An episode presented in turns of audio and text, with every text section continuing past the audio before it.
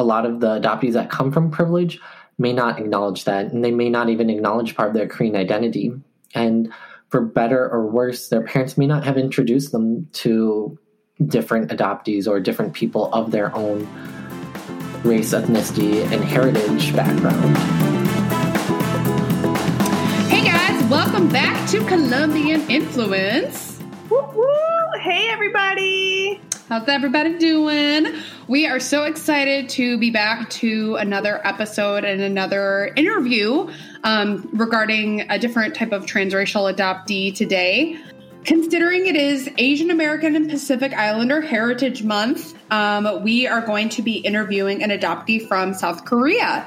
So we're trying to kind of go with some, as you guys have probably seen already this year, um, some monthly themes just to kind of coincide with what goes on in our world, um, just in the day to day. So we're super excited to talk to Brad. Um, I know his brother from college, so that's how we got connected.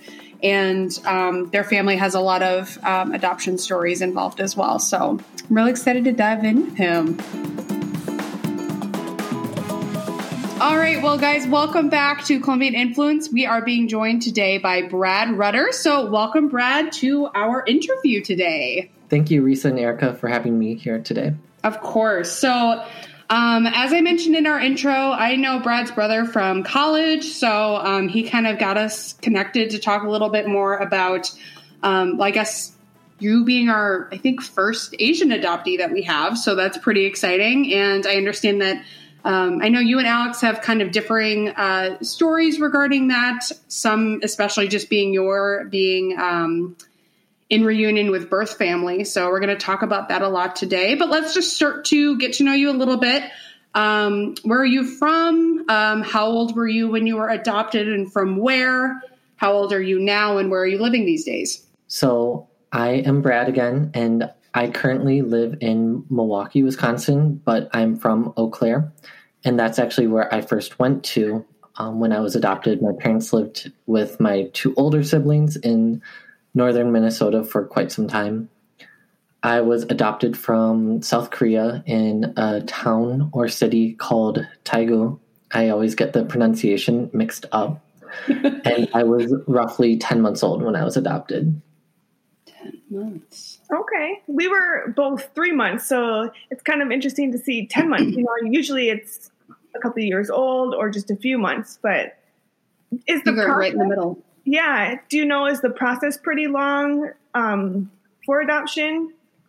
So I know for international adoption and specifically with what my parents went through, it's a quite a long, extensive process and it takes, I want to say, several months. I was probably four months old when they got my file, perhaps, and then it took mm. another six or seven before I actually came wow. to the US. Okay. So was the timeline pretty similar then for um, your brother and your sister as well? Around 10 months? I think that mine was delayed. I think they, as time moved on, adoption processes got became different. So oh, gotcha. I think that it just progressively got a little more difficult.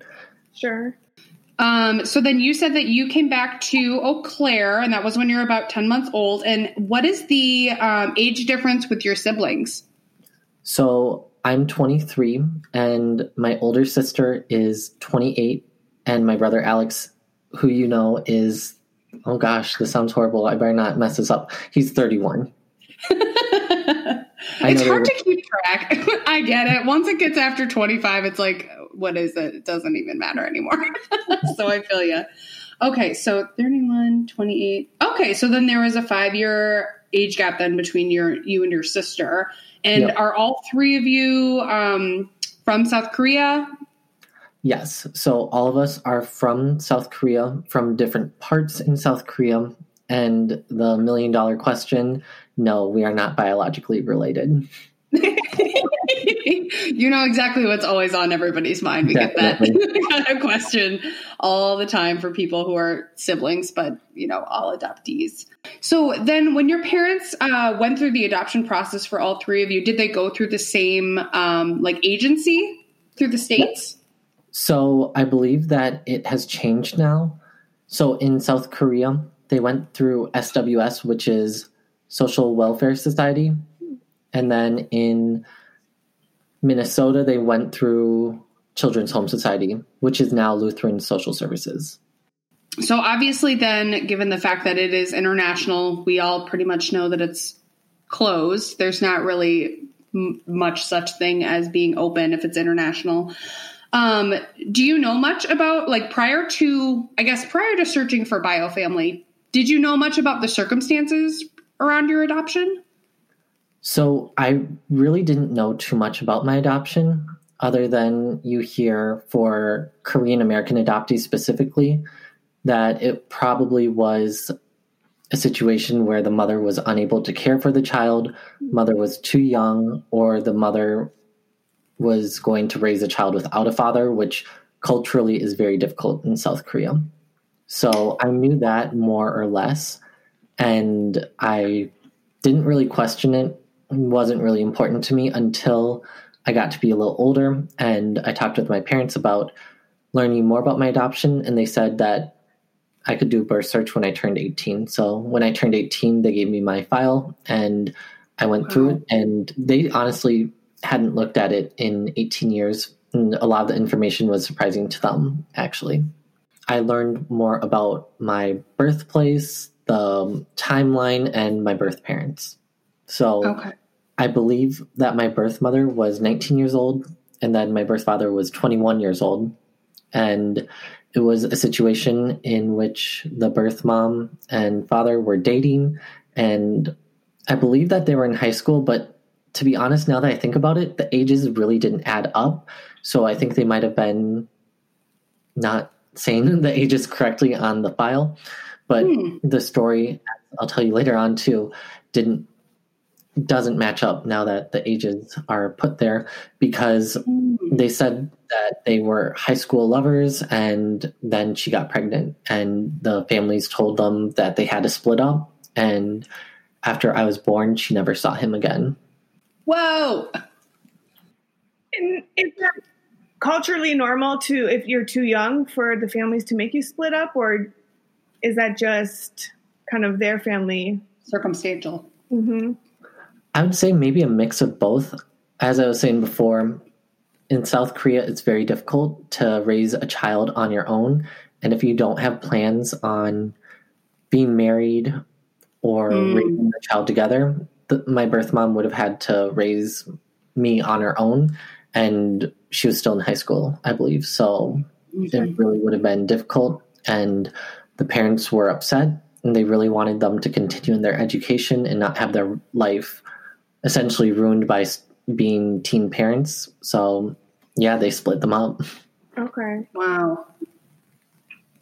So, going back then to um, your family that you grew up with, uh, do you know some circumstances regarding like why they chose to adopt? Obviously, they adopt specifically, you know, three children, all from South Korea. Do you know much about the reasons why? So, my parents were unable to have children of their own and they really wanted to have children.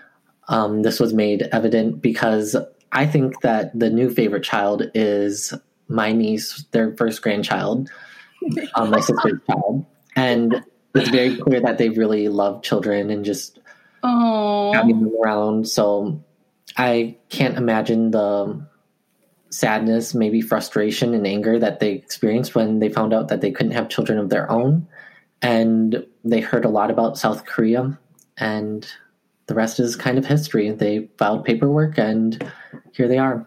Aww. Here we are, I guess I should say. oh my gosh, I love that. So, what is your relationship like with your parents? So, my relationship with my birth parents, adoptive parents, or uh, adoptive parents. Okay. So, it's interesting. I hear the word adoptive parents a lot, and it's I don't know. It's I don't get uncomfortable much with adoptive or like biological like lingo. Mm-hmm. I guess adoptee lingo. But when people say, "Oh, your adoptive parents," that's the one thing that makes me a little uncomfortable, just because they're my parents, and you'll hear me yes. refer to them as that throughout. I don't know about either of you. Oh, we're the same. We're exactly the same. Absolutely. So my parents and I have a really close relationship, and I'm very thankful and fortunate for that.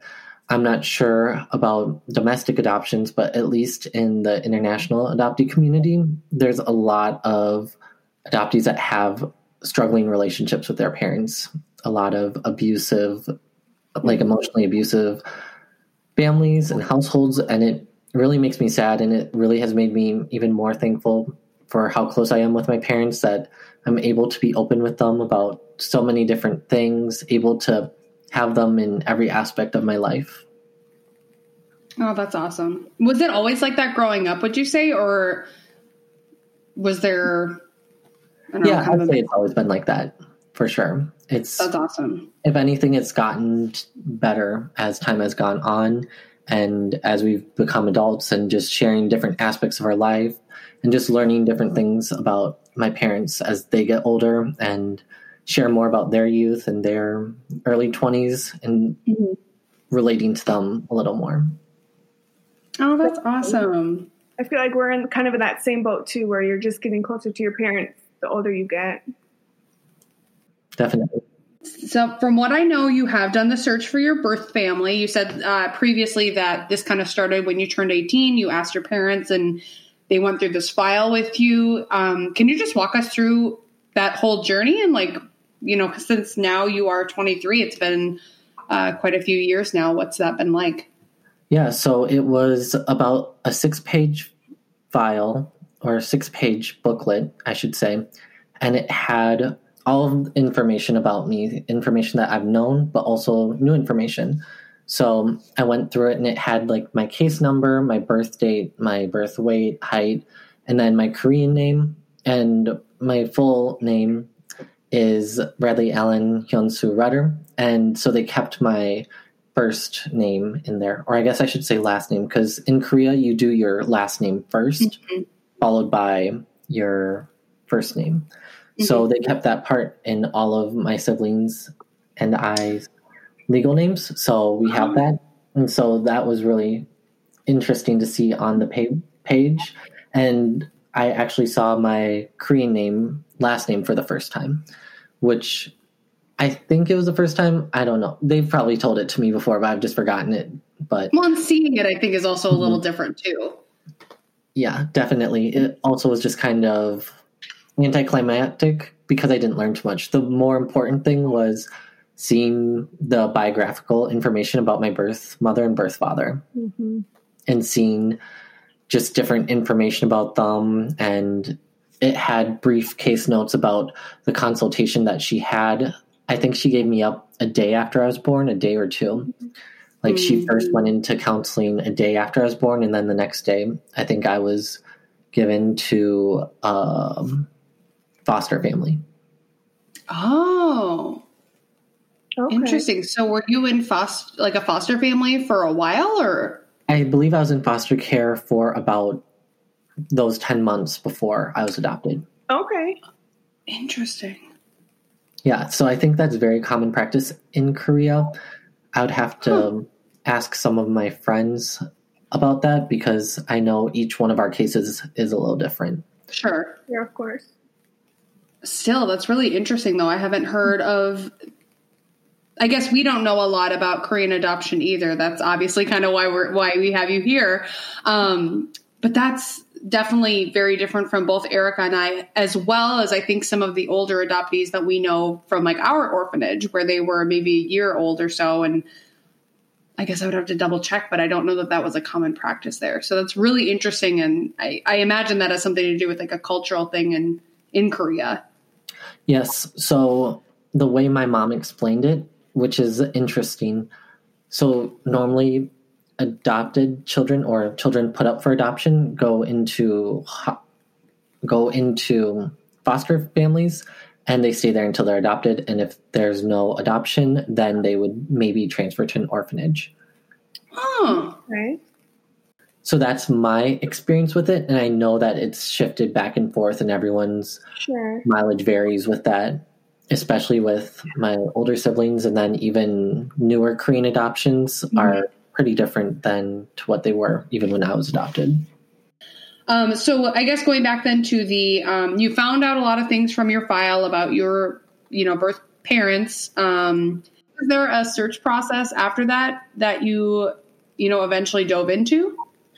So yes, I started my search off actually with 23andMe, and mm. that was something that actually I'm very thankful for. The Korean American adoptee community is, I would say, a very tight knit community specifically on Facebook. That's a really oh, that's so cool community. It can be intense at times with many fiery personalities on there. People have very intense and also very diverse perspectives and mm-hmm. worldviews on life and adoption itself. And there is a very generous Korean adoptee named Thomas Park Clement, and he donated a 23andMe kit to any Korean American adoptee that wanted it. Oh my gosh. In 2015, I received a 23andMe kit and I completed it with my sister. And oh honestly, God. it was kind of anticlimactic there too. Didn't learn too much, but I did get connected with a few second cousins. Really? Wow. Cool. That's really awesome. We we did a 23andMe. Uh, what was it now? A couple years ago, and we just did a giveaway um, for one actually for the holidays. So, but yeah, the 23andMe is like a really cool, um, you know, piece of information just to kind of get to know your DNA a little bit better. But you mentioned this was kind of anticlimactic for you. Was there? Did you just hope that there would be more coming from this and had to go elsewhere, or what was kind of your thought process after this? So, as you know, with 23andMe, you also get ancestry data and just some other information. I don't know why I really hyped it up, and I'm not sure what your 23andMe results show, but mine drastically shifted over the past five years. So, oh. it showed a very significant portion of Japanese DNA um, in my ancestry, Japanese ancestry in my DNA, and a lot of Koreans were upset by that. There's a lot of, I would say, just tension between mm-hmm. Koreans and Japanese Americans, yeah. or just even abroad. And to show that you have more Japanese or Korean in your DNA can cause some conflict. And mm. a lot of people that actually contacted their birth families that are Korean American would have conversations and their parents would say, "Oh no, you don't have any Japanese in you at all." And hmm. it's kind of unique because how can you say for sure first of all, and then second of all, there's just that intense sort of conversation about that where you just want to know part of your DNA and mm-hmm. I think for a lot of people it's it's not whatever, but it's just another part of you that doesn't like really identify you as a whole. But that was just unique and it has shifted from i think 93% korean from 2015 to about 99% korean now in 2020 2021 wow. now i haven't checked mine in a really long time but i know ever when we first did it it showed a, lot of european but i know those numbers have changed i should check it again just to see definitely do that and I'm really glad that they finally re-released the health reports just to see like tendencies and things. I'm not sure how mm-hmm. recent, if you've seen that, but I think a yeah. lot of mine are pretty spot on. Oh, did you connect with their second cousins then, or what was the next step after seeing your 23andMe results? So I did my 23andMe results, and there's actually someone on Facebook at the time, like I said, the Korean American adoptee community was very tight knit, and he analyzed the DNA match results and would connect you to other Korean adoptees and show you like how strong that connection was because 23andMe has their own algorithm with how strong your biological relation is. And I actually had a very I had a high biological DNA match with Hmm. another Korean adoptee and wow. one of the highest ones in the group. And it was really unique. It turned out just to be second cousins predicted, oh, but wow. it's still really cool. And I think we have some more in common than I previously thought. Just based off of social media, I never really talked with her. We just chatted a couple times, and that was unique she has a very, I'd say, intense, fiery personality, and I'm known to be very similar. So it was just unique to see some of those similarities. That's, That's so cool. So I cool. love that you have that support from that group. I mean, to get a kit, to have people just be there and try to help people just find who mm-hmm. they are is so amazing. A lot of people are missing that resource, and for them to have that is amazing. Definitely. So I'm very thankful for 23andMe. I am interested in seeing what happens in the future because you always hear people say, Well, I did 23andMe a year or two ago, didn't even mm-hmm. think about it. And now I found someone that I'm related to. And mm-hmm. I think ultimately that's what I was hoping for, but also it was really scary if I'm being honest, just yeah. preparing the spit sample. And I'm like, oh my gosh, do I really want to do this? And this is so serious. And I'm like, I need my results now. Hurry up. Yeah. Yep. Thinking, oh, whatever. Yeah. So, in regards to the process of my birth search, so I did that, and that was sort of unrelated, but it was something that I was able to do. And I actually learned this from a trip from Korea th- that I went on. I guess I can go into that first. That would make yeah. more, most sense. So this was really sparked by a trip I took to Korea. There is a there's actually a lot of different American Korean American organizations, I would say US based organizations that sponsor trips to Korea for Korean adoptees. So I went on one out of Chicago. It was called the Chicago Arirang Lions Club, and it was a really great trip. So they pay for the majority of your costs to go over there. I think you just have to pay airfare. You still have to apply and stuff, write essays, and it's essentially a homecoming tour. And my brother went on it, my sister went on it, and I went on it. So that was my graduation present that was each of our graduation presents when we graduated high school. Wow, so, I love that so much. That's yeah, amazing. It was a really special trip, and it's unique because for my brother, I think it was maybe a difficult experience. For my sister, it was an absolutely amazing experience. And for me, it was somewhere in the middle, maybe mm-hmm. a little mm-hmm. less than my sister's, but I still found it really enriching and very memorable. I still think about it every once in a while. So we go on that trip, and it's only with Korean adoptees.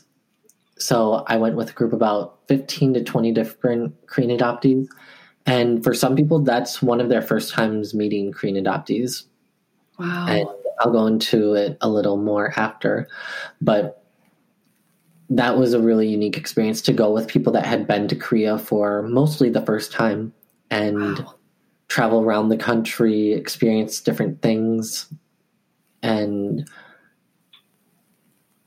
I think it was really important for me to go over there and experience it because it was a lot different than I was expecting it to be. I think a lot of adoptees romanticize what their homeland is like, whatever that may be. Mm-hmm. But it was really grounding in the sense that it really showed me what was real versus what was perception. It showed me reality versus my daydreams. Mm-hmm. That's really interesting. How many, how long were you guys in South Korea? So we were there for about two weeks. So okay. a good chunk of time, I would say half of it was spent jet lagged, but oh, also yeah. the trip. So it was something every single day. And the Lions Club over there actually sponsors, I want to say, a large portion of the costs. So they actually have a ceremony there, and we get to go and attend, and it's all in Korean. And most of us don't speak Korean. I don't really speak Korean. I the, actually that's a lie. I don't speak Korean. I don't at all. I know basic greetings, but that's about it. And it was really unique and we each were given a hanbok, which is a Korean, a traditional Korean formal wear, I want to say. And so each one of my siblings and I have one of those from when we went over, and then each one of us that went on the trip, there were presented with one. So we sent our measurements in a couple months before we went on the trip, so we could have it waiting for us when we were there. I, I love your mention of just like getting that traditional wear because I've seen a lot of those before, and it's such a really cool, unique part of like the Korean culture too. Yeah, I'm really excited. So, my niece's first birthday is coming up in about a month, and we're going to do a hanbok photo shoot um, with her. So, I'm really excited to break it out. I haven't worn it in, wow, almost five, six years now. So, oh my gosh, how fun! And also, isn't, correct me if I'm wrong, is it the first year that um like is a really big deal in Korean culture, like first birthdays?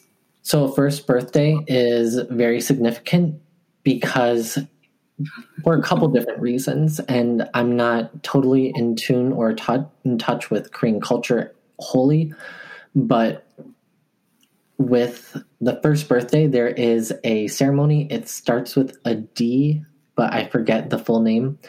And you set the child down, and there are three objects traditionally in front of the child, which will determine their future. Oh, Either that's right. So there's money, which would signify that they will be rich when they get older, food, which means they'll never go hungry, and then th- there is um, calligraphy pen or brush, which would signify that they'll be a scholar or smart, very intelligent when they grow up. So I'll be curious to see which my niece picks. And then you can also do it with different objects. It's not supposed to be a high pressure thing, it's just supposed to be fun. Yeah. Oh my gosh, how fun. I love that you guys are celebrating that in that way, like, and just going back to that tradition. That is going to be so cool. hmm Definitely. Oh my God. I think it it's really great and my sister's doing what my parents did and my parents were very good at including I would say they were exceptional at including different cultural aspects into our lives. So every single year on our arrival day, I'm sure you all know your arrival days. So they glammed it up, I would say even they called it our anniversaries of arrival into the US. So every year on our anniversary is almost like a second birthday that we would celebrate it. And when we were younger, we would watch our arrival videos and really get to remember those and then have a special meal with gifts. And so it was really special that they recognized it and they still do, Wow. even as we're older. So I really appreciated that. And we went to culture camps when we were younger. There's one in Minneapolis, and it's not as big now, I don't think, but it was called Korean Culture Camp. It was at Minnehaha Academy the first week of August, and each year there would be hundreds of Korean adoptees. I think that Minneapolis St. Paul area has a lot of Korean adoptees. Hmm. So that's where the camp was held. And I know there's some in different major cities around the US. And so they would fly in teachers or just professors from Korea, just people from Korea in general, to come in and teach us about Korean culture. Different Korean adoptees would come in and teach classes. We would have a Korean meal every day. There'd be Korean snacks. And it'd just be a really good way to get to know other Korean adoptees. And so Oh. I feel very fortunate that I got to know a lot of Korean adop- adoptees growing up. And so before, when I said there's a lot of personalities, a lot of fiery opinions, both one way or the other, it really prepared me well for getting to know different people in the world in general, but also just to know that even within the world of Korean American adoption, that not everyone's going to think the same way that you do. Wow. That is so cool. I love that they just incorporated your culture. I think that's a huge thing. I went to a camp for, um, you know, La Semana that was for South American adoptees, and kind of the same thing. They just had different life classes about adoption. You had food, you know, just the culture of anything, you know, that you're missing is so nice to just have that as an option. So that's really cool that your family did that. Yeah, it's something that I'm really appreciative for, and I still hmm. get to be in contact today. Not nearly as much as I used to, but still having Korean adoptees that I can reach out to. Yeah. Yeah. and even seeing different people's reunion videos. It's Oh. really something else that I'm really enjoyed being a part of.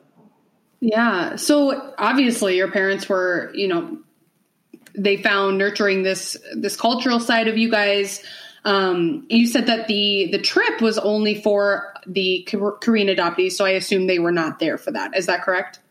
Correct. My parents were not on that trip. They sent each one of my siblings on it, and they did not go. So during each adoption process, I believe that they were allowed to go over to visit.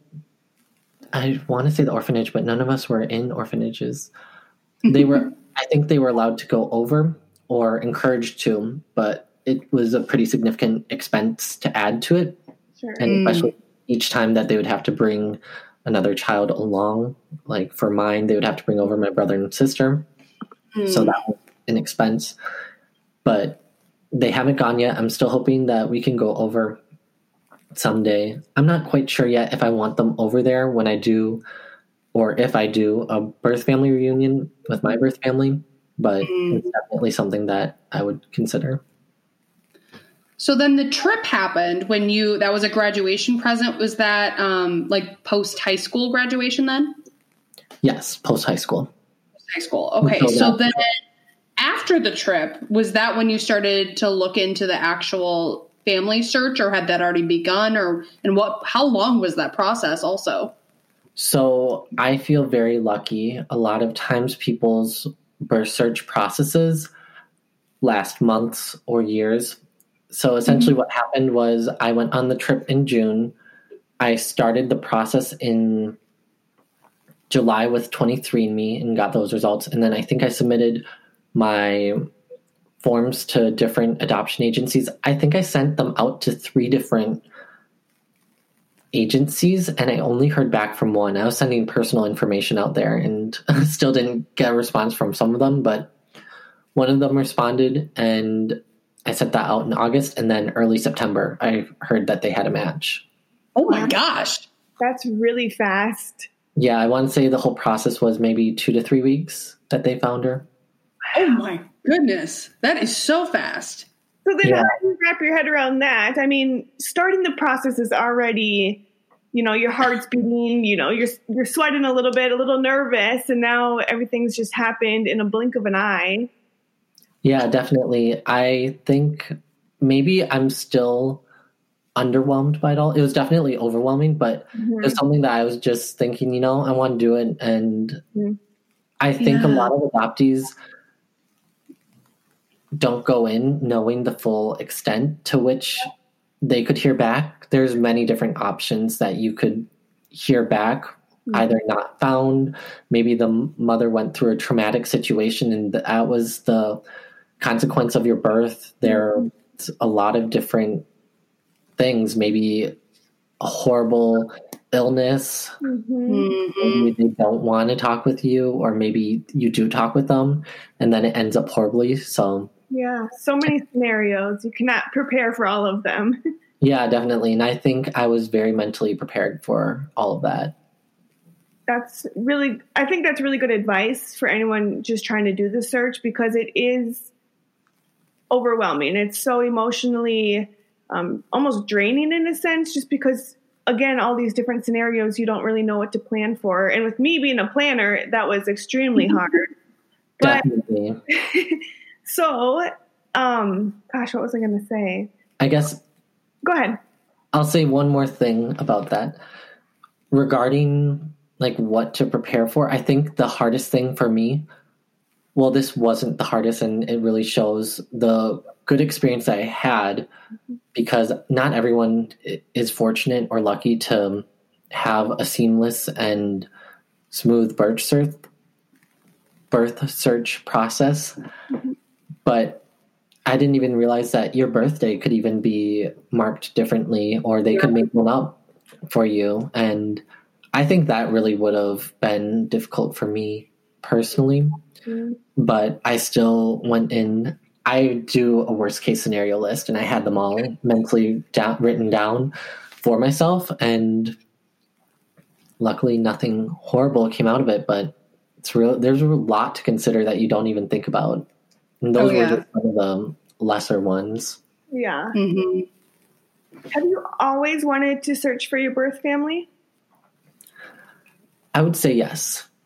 I've always been a curious person, always been inquisitive about what's this, what's that, who's that. And my parents were always very open about my adoption, our adoptions in my family. And it was never something that I wanted to search for out of spite or out of any malicious intent. It was just something I was just always curious about. And Sure. I think for me, as I was getting older and still now, I want to know more about my genetic history, my health history, Yeah. because it's really difficult going to a new doctor and then saying, well, I don't know my health history. And Mhm. especially as I get older, because I know I, my eyes aren't always the best. And is there something coming down along the road? Is there anything else specifically that I should be looking out for? And sometimes ignorance is bliss, but it's not something that Yeah. choose. It's forced upon us. Yeah, no kidding. Yeah, the medical side of it, we totally get that. I mean, that is a it's a really unusual way to be reminded just in a mundane activity. Is like going to the doctor and every single time, regardless of the fact that you've been to this clinic maybe for your entire lifetime or even 5 years, it's like, "So is this in your medical history?" It's like, "I don't know." That's all I have. I was adopted, that's all I have and it's uh, yeah that's just that's a whole different thing to have to you know deal with as an adoptee so we totally get that side that's a huge component for both of us and as we of course are i don't want to say aging but i guess as we're getting older you know more things like you like you kind of use your you know eyesight as an example and things like that it's like all right is this just what does this mean? Like, does this mean anything? You know, those kinds of unanswered questions are really can just be an added weight for, I think, for adoptees. Definitely. And so this is a good segue into talking about my birth family's genetic information. I'm lucky that I had a Korean family that I went to school with in Eau Claire. And Oh. acted as a translator for when I did eventually find my birth family. And honestly, I think the conversation for her was harder than it was for me. Uh, honestly, for me, it was just another conversation, but my birth mom and my friend's mom were crying the entire time. Oh And my god. it was a very emotional conversation for them. Like, yes, it was emotional for me, but I think they were more invested in it than I was. And she was letting me know about genetic information. And to be honest, I don't even know if what she said was true because who wants to admit about passing on a horrible genetic history? So that was something that I was told take with a grain of salt. They said a few things, but overall they said that they were very healthy and hopefully that's true but Mm. you never know and so that's something that i had to consider and i'm very thankful that i had a friend in eau claire that i could just drive over to and see and have his family translate for me because korean is a very difficult language and it's something that i don't foresee myself mastering in this lifetime Okay, so then that was like your initial first conversation. Was that then like via like a Skype or something like that? So even that's really difficult because calling long distance to Korea is very expensive. So Mm. this family had a long distance like phone plan, I believe, and so it was really easy. And I was listening to the dialing. I swear it was about 30 numbers that she was punching in there because I had the phone number, but she had to enter area codes, local codes, exit codes out of the US, something like that. And she was very generous for translating for me and doing that. So I had a list of questions. I actually have it at my home in Eau Claire, the initial conversations that we've written down and just questions I've had and answers. And it was just a back and forth conversation. And I guess even before that, we had email exchanges. And it was really unique because the social worker in Korea had to translate them into English and then translate my letters back into Korean. And I wonder if there was anything lost in translation because she gave the originals at time, but still it's possible that not everything was translated. Whoa. Yeah, that's something to think about. I've never, I mean, yeah, I guess there can't really ever be a way of knowing like 100% unless you or someone that you know and trust like learns it completely and can give you every single word, you know, as you're going through that. That's crazy. Definitely. And I'm very thankful too that my friend's family that he had I believe that his mom told me everything because she told me that a lot of times maybe the translator would leave things out and wouldn't tell me bad news even if I was told it just due to respect and to pride Mm-hmm. for that family.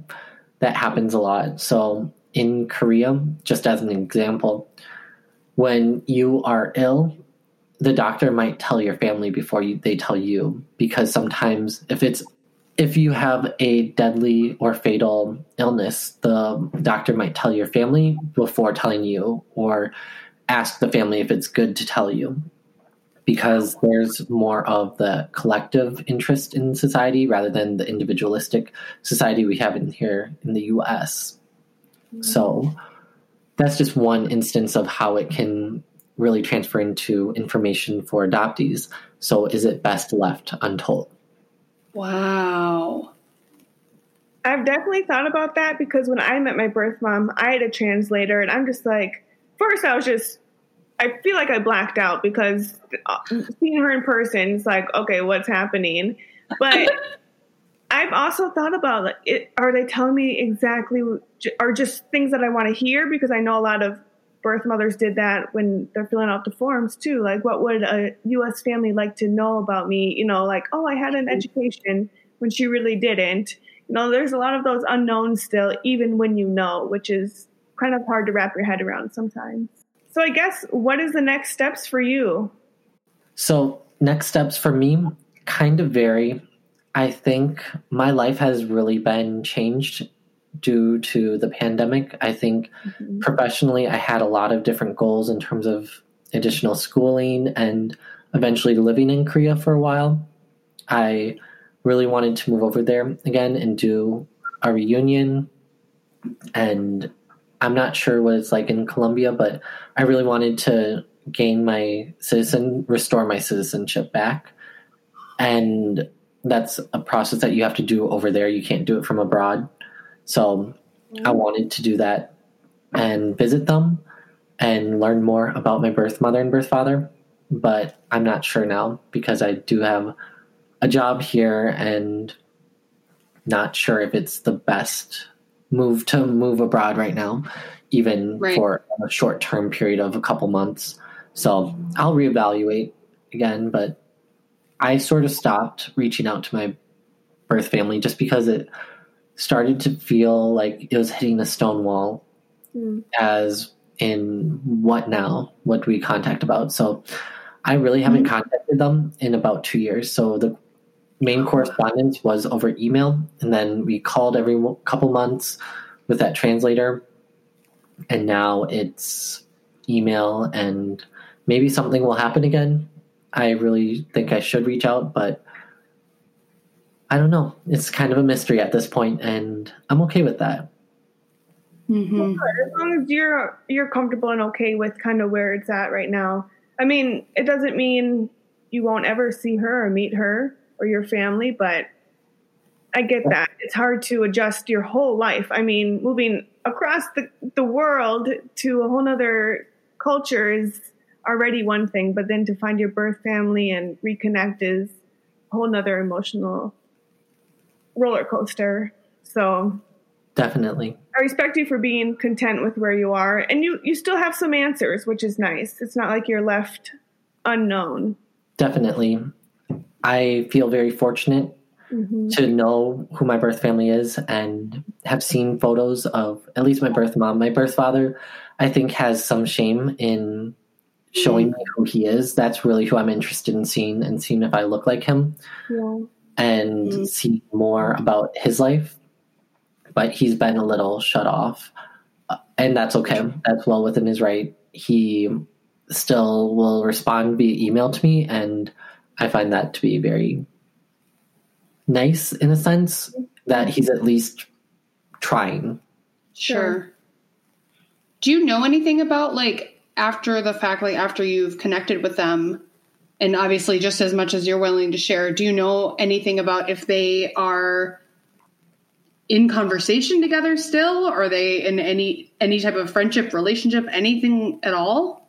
So after I was born, they didn't have any contact, and because the families broke them off, right. and it wasn't actually until that I did my birth search that they contacted each other again because wow. my birth mother, uh, that's who I found 1st mm-hmm. And I said, Well, I have interest in finding my birth father. Who is he?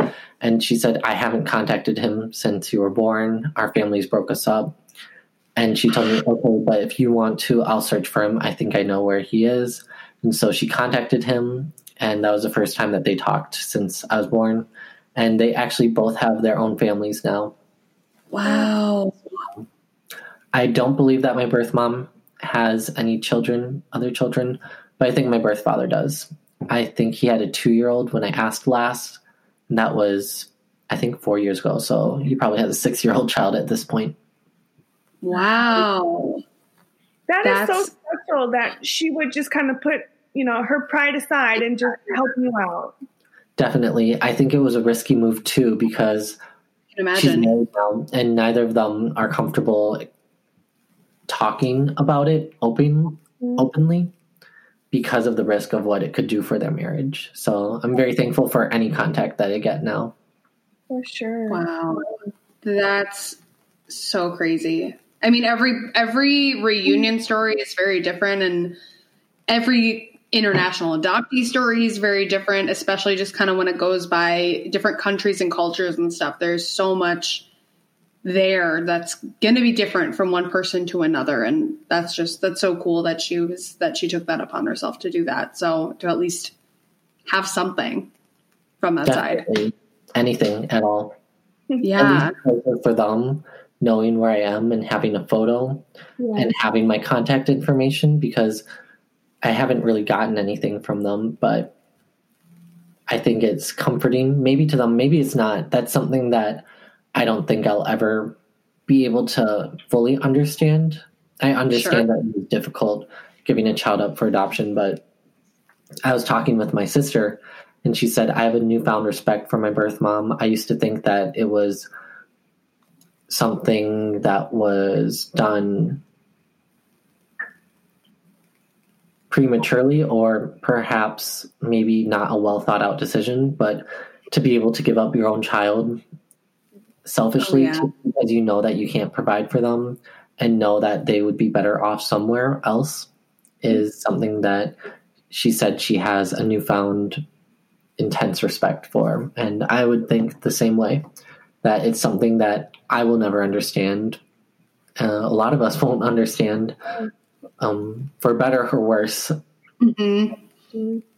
Just something. Wow. I think that most people don't even think about. A lot of people I think romanticize adoption in that one one party is giving up a child because it's a burden being lifted off of them and another family receiving a child because there's a hole in their heart or it's filling some sort of void in their life. And yes that's the nitty gritty of it but when you look at it from a more broad or a more specific perspective there's a lot more to it. Oh yeah. Yeah, we totally. We, that's been kind of something that we've been looking at and kind of identifying with. Um, I'm not sure if this is of interest to you, but there is uh, kind of what a lot of people call is like the adoptee Bible or the adoptee handbook, the primal wound, and it's all about the psychology behind adoption. And a lot of it is just saying like, kind of like you're saying is like it's not like this one thing and this is the hole where someone has a hole in their family and this just fits in. It's not just straight across, just filling that. There are just like a bunch of intricate there's a huge web of how this all goes down and it's not as simple as oh, this child, you know, is being, you know, placed for adoption and needs a home. Oh, perfect. This is perfect. Just put him here. You know, this is great. This is going to be all sunshine and rainbows. You know, it's never as simple as that. Definitely. I'll have to check that book out. I haven't read it. It's I have a good one. Few, I have a few books on my shelf written by I want to say Korean Americans, but at least Asian Americans talking about adoption. There's a lot of those stories out there. Mm-hmm. So I want to read up, but it's such a heavy and dense subject that you just have to be in the right mood for it. And I think sometimes it ebbs and flows into our willingness and our interest into digging more about ourselves, digging into about adoption, talking about it. Because, like I said, when you talk with certain people, you can either vibe about adoption really well or you can clash very much so. And I think it's really difficult to know before you go into that perspective because a lot of people are unpredictable and I think both and it's not and it's not just two but both perspectives on adoption better or worse are valid because people Yes. it's based off of experiences and not everyone has the great experience or has that horrible experience. So of course it's hard to relate mm-hmm. to one another if you didn't have the same experience or you just don't even have that same worldview. Exactly. That is something that Erica and I have just been finding a lot as we've been doing this project, especially with learning other people's perspectives and the, as you kind of refer to for better or for worse, we've, I've seen a lot of the for worse in just like a general adoptee support group on Facebook, which I kind of, I go back to what you said about the specific Korean adoptee group having a different vibe and i've noticed that also with the colombian adoptee groups is it's such a different vibe being like general and a lot more um, domestic also just around the world in general but versus somewhere that is more focused in on where you're from i don't know what exactly that's about i'm not sure if it is just the difference with international and domestic but erica and i have just seen from a very far off perspective or did before the folks that are adoptees that are mad, that are really angry about the fact that adoption exists and saying it's unethical, saying it's a, a business that people are just profiting off of. We come from more of the side of, like you've said, like you're so thankful for your life and you're thankful for where you're at.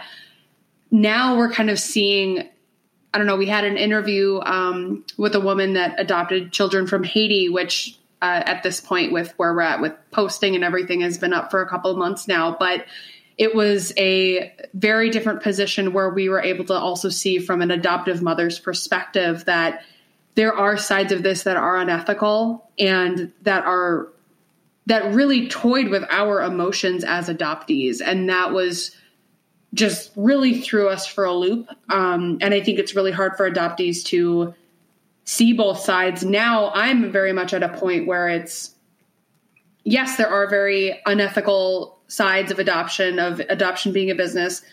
But yes i am so thankful for my life. But i don't believe that it's that adoption should could or ever would really ever be abolished completely i don't think that that's practical whatsoever No, it's not. And I think it's such a broad topic because we come Mm. from such different experiences. And I think one of the main recurring themes around adoption within the Korean American adoptee community, I think revolves around our identity.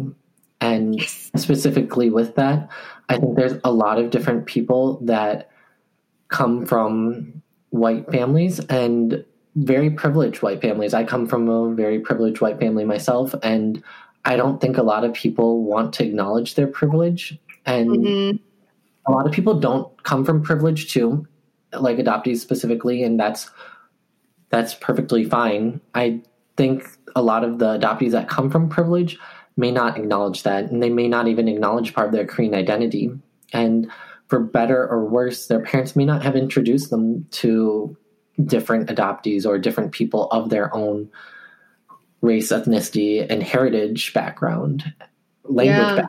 background, and it, that's where it can start to have issues. And then you talk about the emotional and mental abuse that those adoptees go through. Like, I feel very fortunate. I did not experience that whatsoever. If anything, my parents treated me too well. They treated me more special and told me that was more special than other children. So, in that sense, I feel very fortunate and very well loved. And it's really unique just having that perspective. And I just find it really interesting reading through different Facebook posts from adoptees, the yes. Korean American ones, and seeing how difficult and how different our lives were.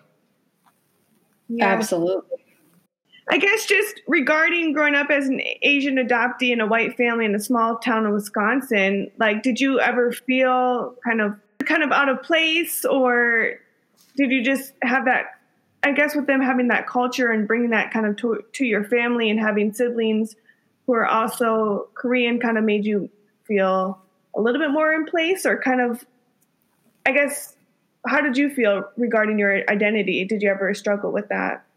So I think one of the things that really helped me when I was younger was having Korean siblings mm-hmm. and seeing people that were like me around me.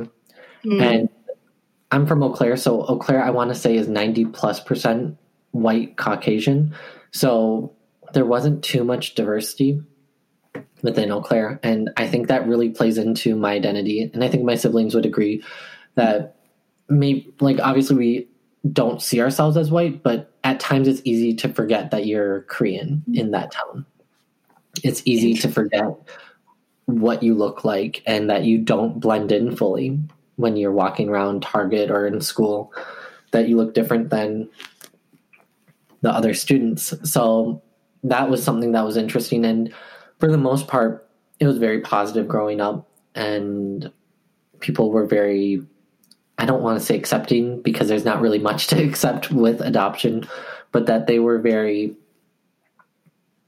open minded in the sense of adopted families or adopted children in families. And there were a couple other Korean American adopted children in families. Some were mixed, but the majority were solely just Korean American adoptees as siblings, if that makes sense. Sort of like my family, where we don't, my parents didn't have any biological children. So I would say that in terms of identity, it wasn't until I looked back that I sort of thought, wow, I feel very fortunate that I had a very loving family and friends that really supported and enriched my life. That I really didn't think about it too much until maybe late high school about my identity and in terms of what that meant. And sort of what I'm talking about right now of that maybe whitewashed culture and that privilege aspect of adoption and just so many different things. I guess one thing more recently that I was thinking about in terms of identity and for better or worse. So I took Spanish for, I want to say, eight years. And then I lived in Guatemala for a year and a half. And I really got to know like Latin American culture a lot better than my own culture of Korean mm-hmm. history. And I think identity wise, that really didn't screw me up, but really played with me a little when I moved to Guatemala.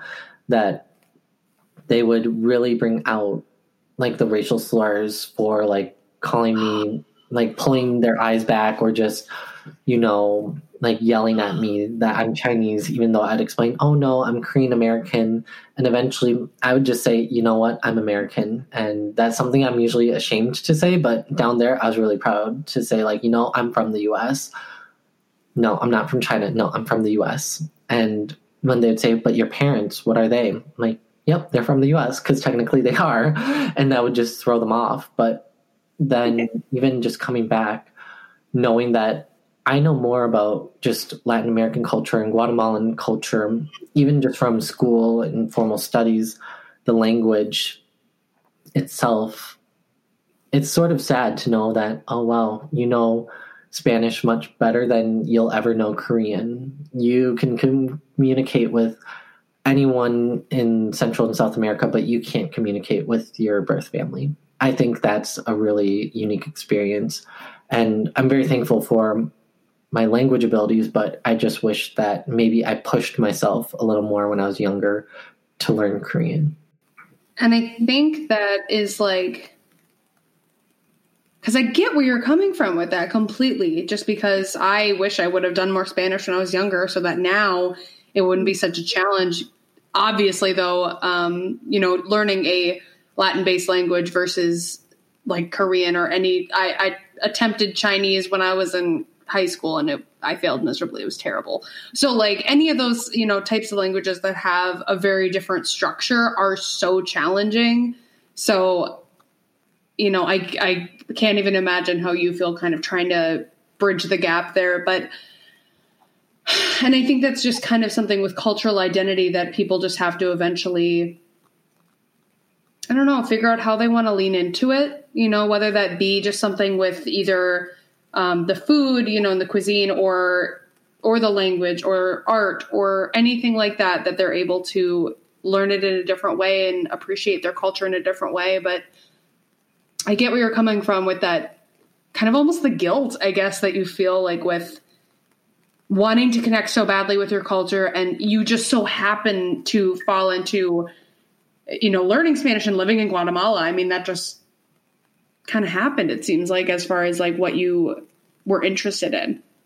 Definitely and it was a lot easier since that's something that i learned in high school and just followed through in college and you know it's even continued through me now with my work. I would say wow. 80% of the residents that i work with with my current organization are spanish speaking and so mm. it's very necessary to use it even today with my job and I'm very thankful because it's use it or lose it with language. It's just unique with having to use that. And I feel like it follows me and I'm very thankful for it. But also, I just wish that my Korean heritage maybe just followed me a little more.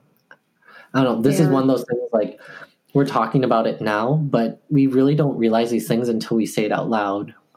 And I don't know. I really don't think about it too much because I try and stay busy, but you know, maybe that's something I think that a lot of adoptees do. Like they do think about a lot, whether it's adoption or about their personal life or things just in general, that we try and keep ourselves busy. And I think a lot of people could relate to that. Just keep yourself busy to keep the intrusive thoughts out. Mm-hmm. Especially when it's a thought that's kind of a coulda, woulda, shoulda kind of thing. Definitely. And I'm constantly thinking about the future and I'm constantly thinking retrospectively and prospectively about what has happened and what's yet to come. Mm-hmm. Same here. I think that might be kind of an adoption or like I don't know, not to put a damper or darken things at all, but kind of also a trauma response.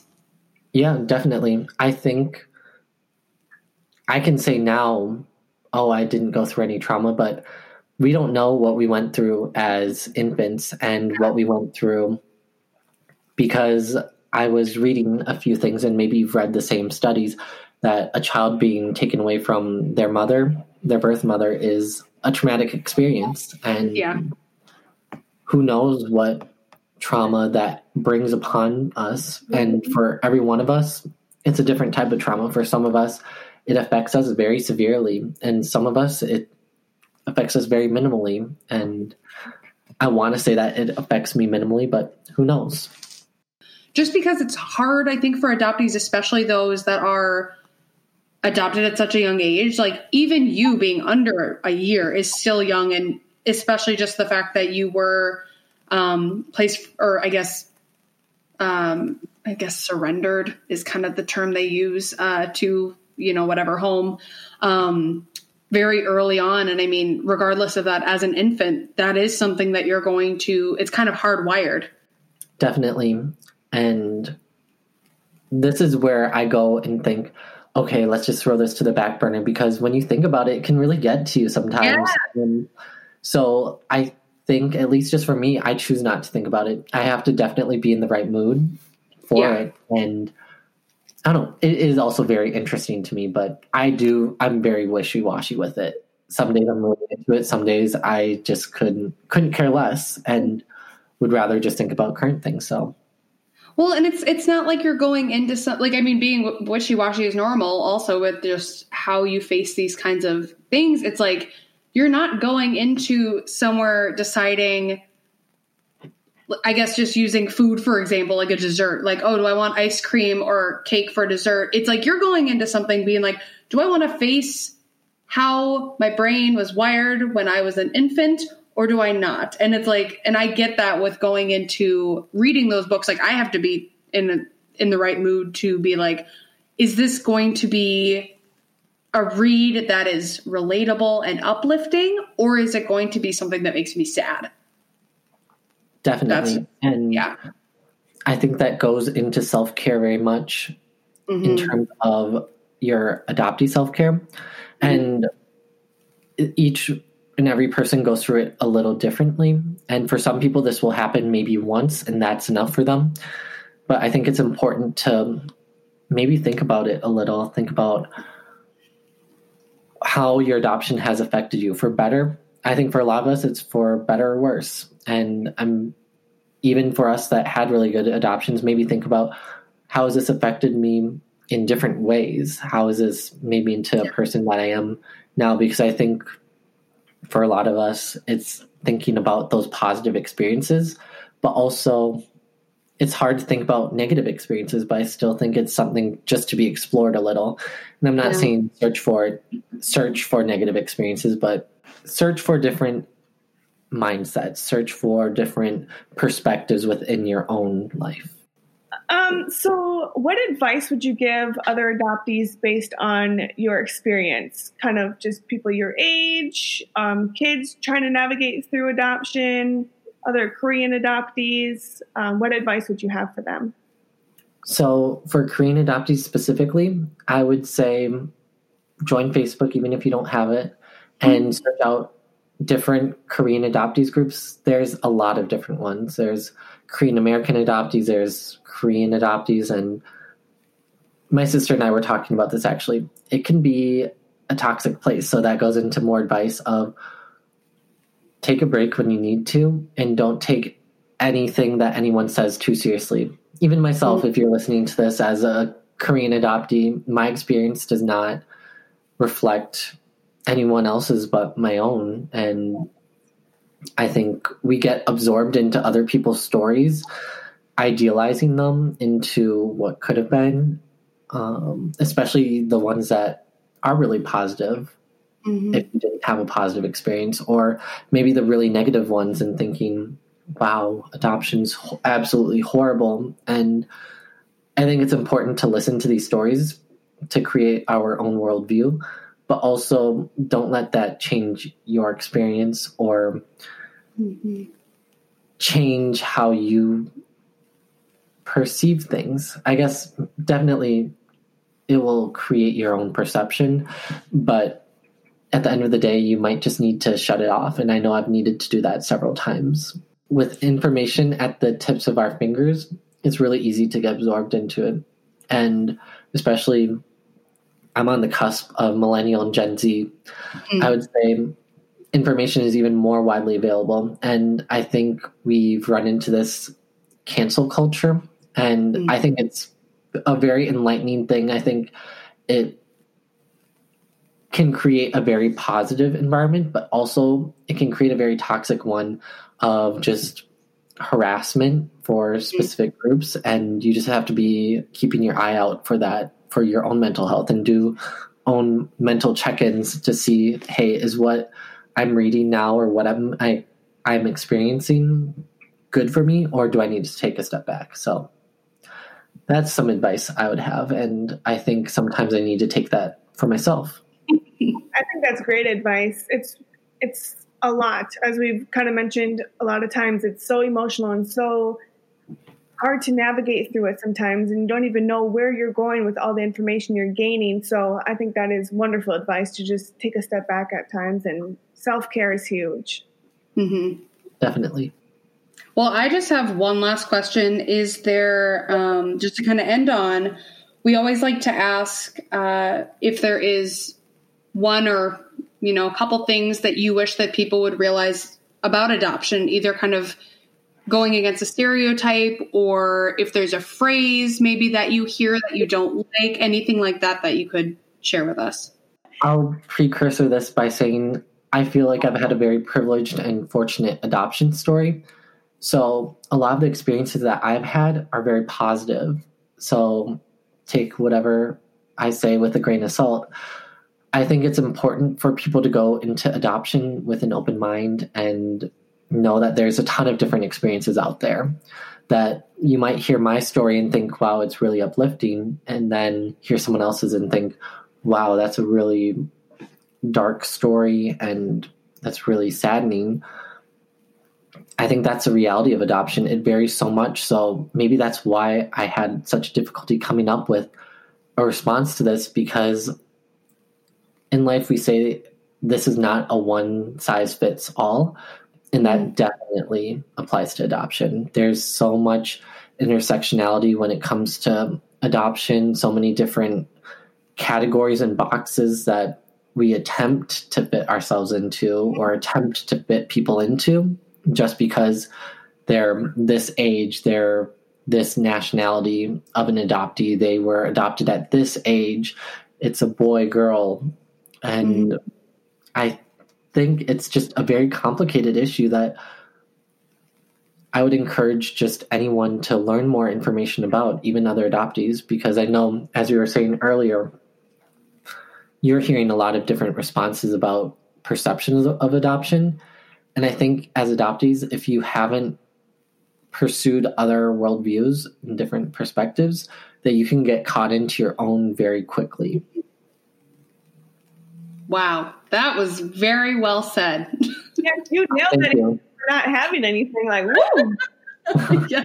Thank you so much, Brad, for joining us uh, on today's interview. Um, this has been really enlightening to uh, just kind of touch on a different type of like interracial um, adoption, and especially with you having siblings uh, from the same place and such great parents that clearly really nurtured the cultural side of things. So, thank you so much for being here today. Yes, thank you so much, Erica and Risa. It's been really interesting joining you all and sharing my story. I love how Brad ended the interview with just stating that every experience is so different because that is what we have found time and time again. And it was just a really good interview to see a different side and speaking to him on his culture and something we have no idea about. Um, you know, the similarities and differences are still there. Yeah, I think it was having it be very similar to our point of view as far as not having a toxic positivity, but having the element of feeling thankful, feeling gracious and happy with our lives and and everything like that and feeling like we are where we're supposed to be. Mm-hmm. And not feeling so like we got to we get to process some different things from this one versus some others in the past. And don't take that as a negative thing oh, because first of all, we love hearing everyone's stories. Um, getting different perspectives and sides of things we didn't experience is something that we need to educate and culture ourselves about mm-hmm. as well. Because we did get very, you know, we are very thankful for our situation, but as he mentioned, as a lot of adoptees mentioned, it's not that easy and it's not that straightforward either. Mm-hmm. Even though our overall very positive situations, we have a lot of trauma and hurt and things we process daily. And to bring adoption up in our podcast, you know, a couple times a month, a couple times a week, when we're planning certain things, it does bring those different wounds out that we try to cover. And so we just appreciate all the support. And as much as we support you, uh, you supporting us, it means everything to us. So thank you so much. And just continue to support us and subscribe to our podcast. Follow us at Colombian Influence. That is C O L O M B I N. Until next time. Bye.